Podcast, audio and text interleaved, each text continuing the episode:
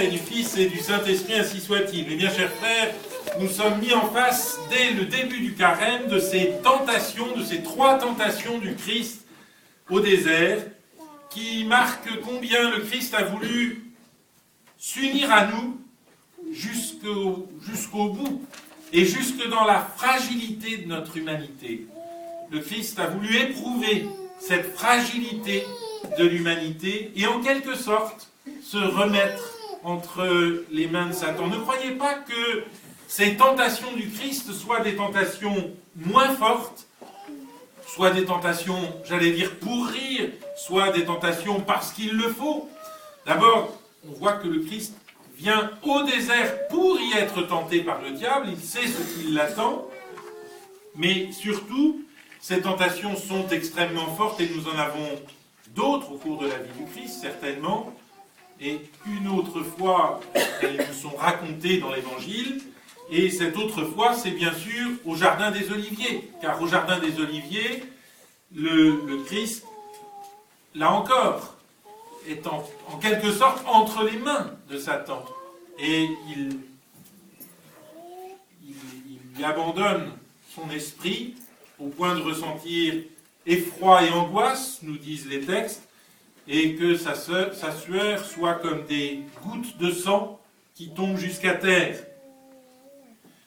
Donc vous voyez, je crois que c'est. Nous avons chacun notre lot de tentations, et ces tentations, nous les éprouvons en particulier quand nous commençons à faire des efforts. C'est très euh, caractéristique. Enfin, je ne sais pas vous, mais en tout cas, je crois que c'est quand même relativement constant chaque fois que nous essayons de faire des efforts et de sortir un peu de la banalité de notre quotidien, non pas que nous soyons des grands pêcheurs, il faut se donner du mal pour être un grand pêcheur, mais nous sommes, euh, voilà, nous sommes assez médiocres, et nous essayons d'en faire un peu plus, et puis, bah, il peut nous arriver des, vraiment des petites chutes bêtes dans des, vieilles habitudes qui reprennent le dessus, etc alors que, nous prenions presque pour des saints. Et voilà, nous nous disons, bah alors à quoi ça sert? À quoi ça sert de faire des efforts? À quoi ça sert?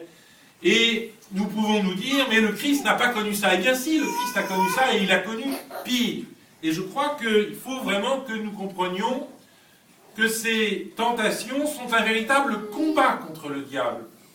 Le terme agonie du Christ, d'ailleurs, euh, sais pas d'où vient le mot agonie dans le langage courant, je vous avoue que je n'ai pas eu le temps de faire une recherche sur ce point, mais le terme d'agonie euh, signifie combat. Hein. Agone, c'est le combat. Donc on, voit le Christ combattre à main nue contre le diable. Et nous, ça nous arrive peut-être d'affronter notre faiblesse, mais je ne crois pas que ça nous arrive, d'affronter directement le diable. Enfin, c'est pas peut-être vous, mais ça m'étonnerait que le diable nous trouve suffisamment important pour se déranger spécialement, si vous voulez. Hein. Alors ce que nous affrontons, oui, oui, c'est notre faiblesse. Ça c'est sûr. Ce que nous affrontons, c'est euh, finalement ce fait que lorsque nous faisons des efforts sur un point, nous avons l'impression que la tapisserie se déchire, la tapisserie de notre, de notre vie, euh, de nos efforts se déchire sur un autre point et nous nous décourageons. Eh bien, il faut que nous regardions ces tentations du Christ. Et il faut que nous comprenions qu'il n'a pas fait semblant. Et que, au contraire, ces tentations sont des vraies tentations. Alors, ce sont des tentations qui sont différentes des nôtres. Ce ne sont pas des tentations vulgaires, des tentations ordinaires. Pourquoi? Parce que le Christ, Fils de Dieu, a un lien tellement particulier, tellement intime avec son Père que il ne peut pas être euh, ébranlé par euh, les, ni la concupiscence de la chair, euh, ni la concupiscence des yeux, les richesses, ni non plus l'orgueil. Il sait qui il est. Il ne se raconte pas d'histoire. D'ailleurs, il y a une phrase dans l'évangile de Saint Jean qui semble indiquer beaucoup de sûreté de la part du Christ, puisqu'il dit Qui de vous me convaincra de pécher? Alors que je vous rappelle que lorsqu'il s'agit de la femme adultère et qu'on veut la lapider, il dit au contraire que celui qui n'a jamais péché lui jette la première pierre. On a donc vraiment l'impression que le Christ se met à part et qu'effectivement il n'a pas connu le péché. Mais s'il n'a pas connu le péché, il a voulu connaître notre faiblesse, notre fragilité. Il a voulu effectivement que son, son imagination même soit abandonnée entre les mains du diable. Et c'est ce qui nous est compté euh, dans euh, cet épisode des tentations au désert. Si on les reprend rapidement, ces trois tentations, la première ordonne que ces pierres deviennent du pain, c'est-à-dire utilise ton pouvoir, ce pouvoir que tu possèdes, à ton propre profit, à ton propre bénéfice. Ça, euh, c'est la tentation de tous les gourous, évidemment. Donc vous comprenez que c'est la première tentation à laquelle le Christ est soumis. Utilise ton pouvoir pour toi.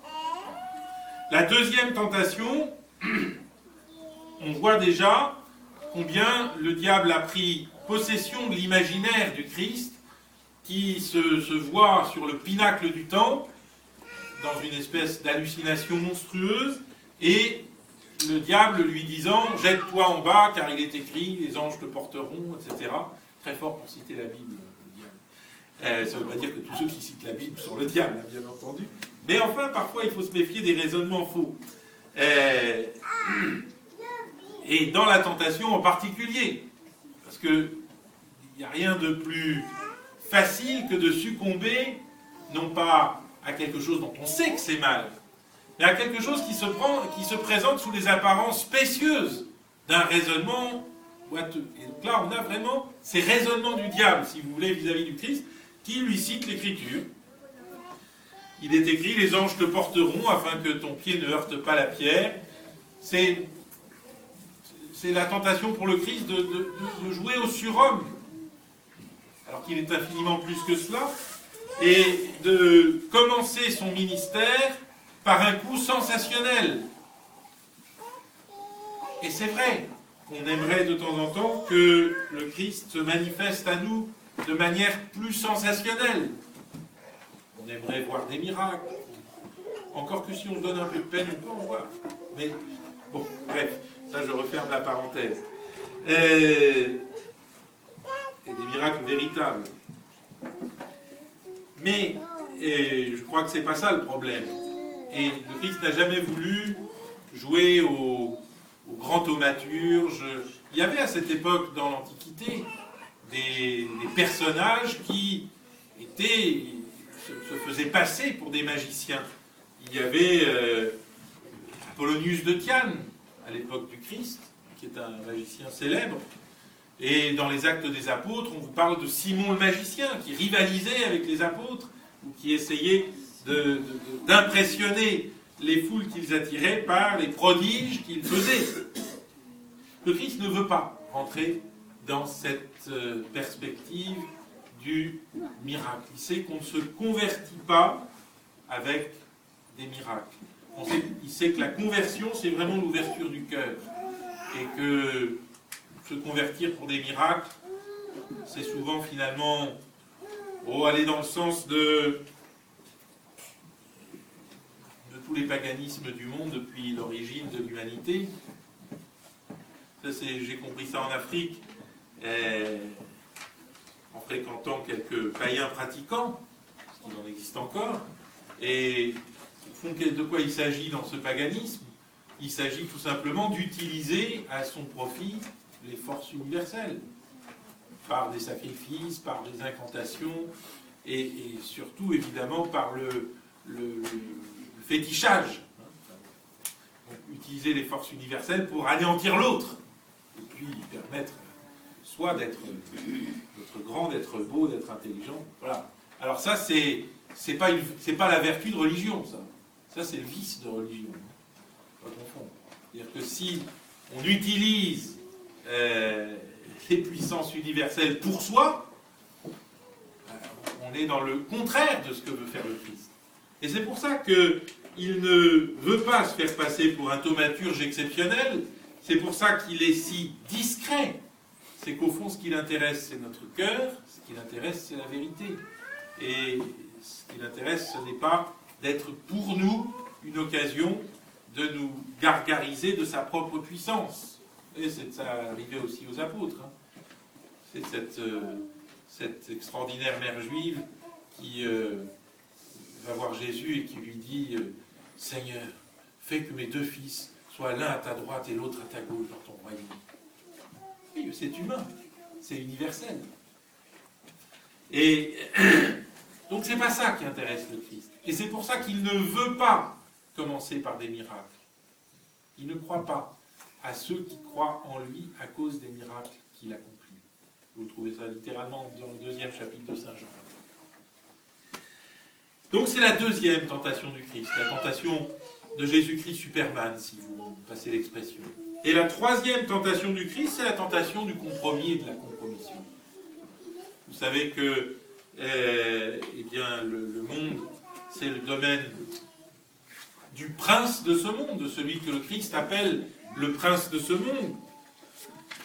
Et il serait facile d'essayer de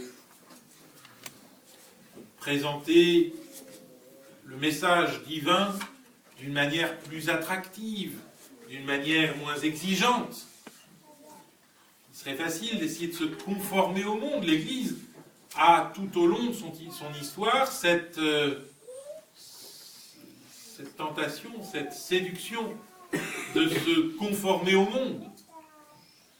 Je suis en train de lire et relire le procès de Jeanne d'Arc et en, en particulier le procès en réhabilitation, où sont entendus en réhabilitation des gens qui l'ont jugé et condamné, comme euh, Jean Massieu, comme euh, le chanoine de la Pierre, ou quelques autres.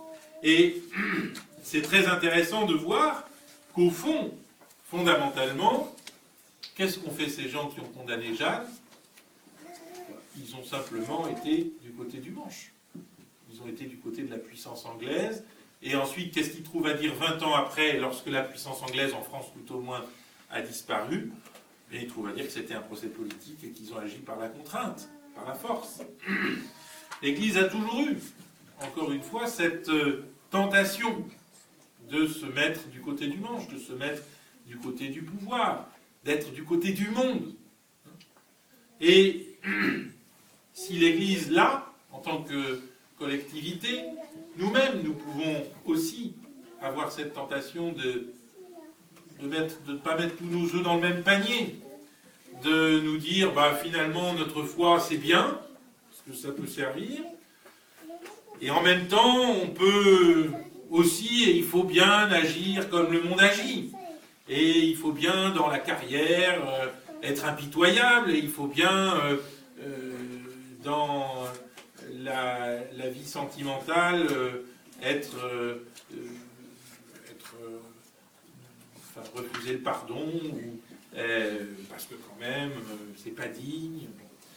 Bref, on a la foi, mais pour toutes les conduites personnelles, on est dans les maximes ordinaires, dans les maximes du monde.